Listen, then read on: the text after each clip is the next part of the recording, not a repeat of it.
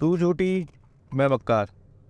जी हाँ ये मूवी बुधवार को रिलीज़ हो चुकी है, क्योंकि होली का टाइम था, होली फेस्टिवल था तो इसलिए मेकर्स ने इसे दो दिन पहले ही रिलीज़ कर दिया।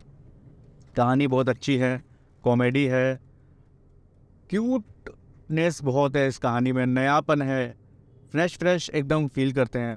करेक्टर की बात करें तो रणवीर कपूर अच्छे लगे हैं, एनर्जेटिक लगे हैं श्रद्धा कपूर तो बहुत ही क्यूट लगी हैं। अभिनव सिंह बस्सी ने हमें बहुत हंसाया है।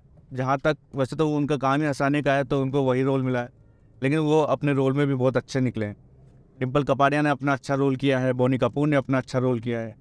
कहानी की बात करें तो कहानी दो आ, यंग लवर्स की है। दोनों कहीं मिलते हैं उनकी मुलाकात कहीं हो जाती है और वो आपस में उनको प्यार हो जाता है वो साथ में रहने लग जाते हैं एक रिलेशनशिप में आ जाते हैं और साथ में जिन्हें मरने कसमें खा लेते हैं। लेकिन वो प्रॉब्लम ये है कि कुछ टाइम के बाद वो लगता है ना कि रिलेशनशिप यार कुछ स्पेस चाहिए बस। अब वो दोनों वो ढूँढने लग जाते हैं। इस बीच इनका परिवार जो है जो फैमिली है वो आ जाती है और वो कहती है कि नहीं नहीं तुम तो शादी करो।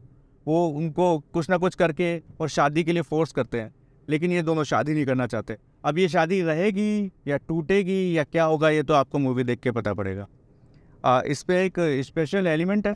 जी इसमें लव रंजन साहब जिन्होंने मूवी डायरेक्ट की है वो अपनी फेवरेट जोड़ी कार्तिक आर्यन और नुसरत भरूचा को भी रोल में लेके आए। एक छोटा सा रोल है, लेकिन वो रोल क्या है, वो मैं आपको नहीं बताऊँगा, वो आपको जाके पता करना पड़ेगा।